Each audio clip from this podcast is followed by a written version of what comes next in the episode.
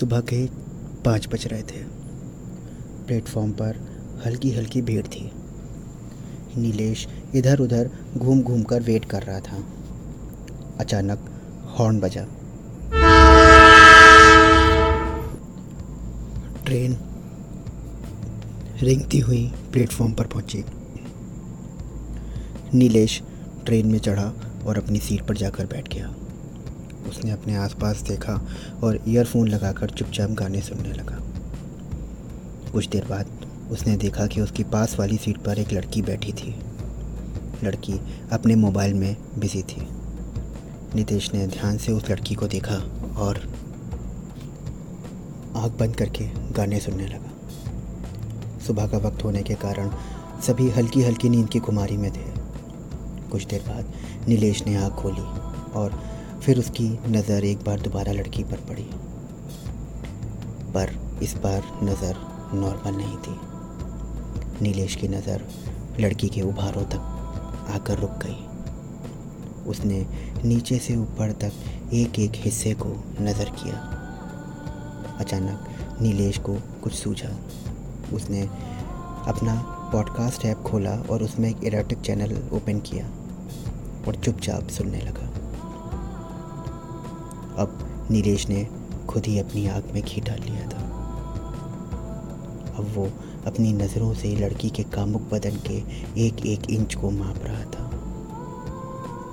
नीलेश ने पड़ी कि वासना ने अंगड़ाई लेना शुरू कर दिया था। वो उस वासना में इतना मग्न था कि कुछ ही दूरी से इस गर्मी को महसूस कर रहा था। वह बार बार ये चाह रहा था कि वह उसके उबारों को महसूस कर सके। नीलेश अब अपनी टांगों के बीच उस लड़की के बदन की कामुकता को महसूस कर रहा था। अचानक लड़की ने उसकी ओर देखा और नीलेश ने अपनी आँखें वहाँ से हटा ली। पर अब जिस्म की गर्मी जब ज़ोर मारती है तो शायद वो आँखों का पानी भी सुखा देती है।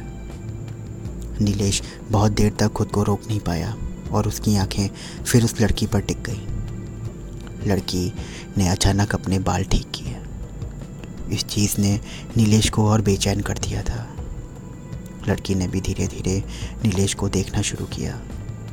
अब शायद ये वासना दोनों तरफ़ करवट ले रही थी। तभी वो लड़की उठी और टॉयलेट की तरफ़ गई।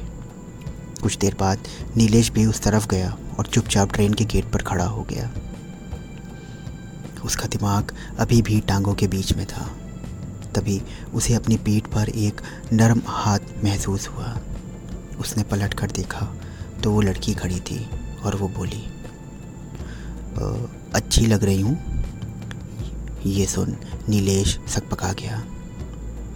वो बोली, यार मेरी भी ना फैंटेसी है, ट्रेन वाली। नीलेश को लगा जैसे आज वो भगवान से जो भी माँगता पूरा हो जाता। नीलेश ने ट्रेड का गेट बंद किया और पलक झपकाए। उसके होठों पर अपने होठों पर रख दिया। और अपने हाथ उसके बदन पर फिनाने लगा। उसने लड़की को पीछे पलटा और उसकी गर्दन और कान के आसपास भी जीभ फिराने लगा।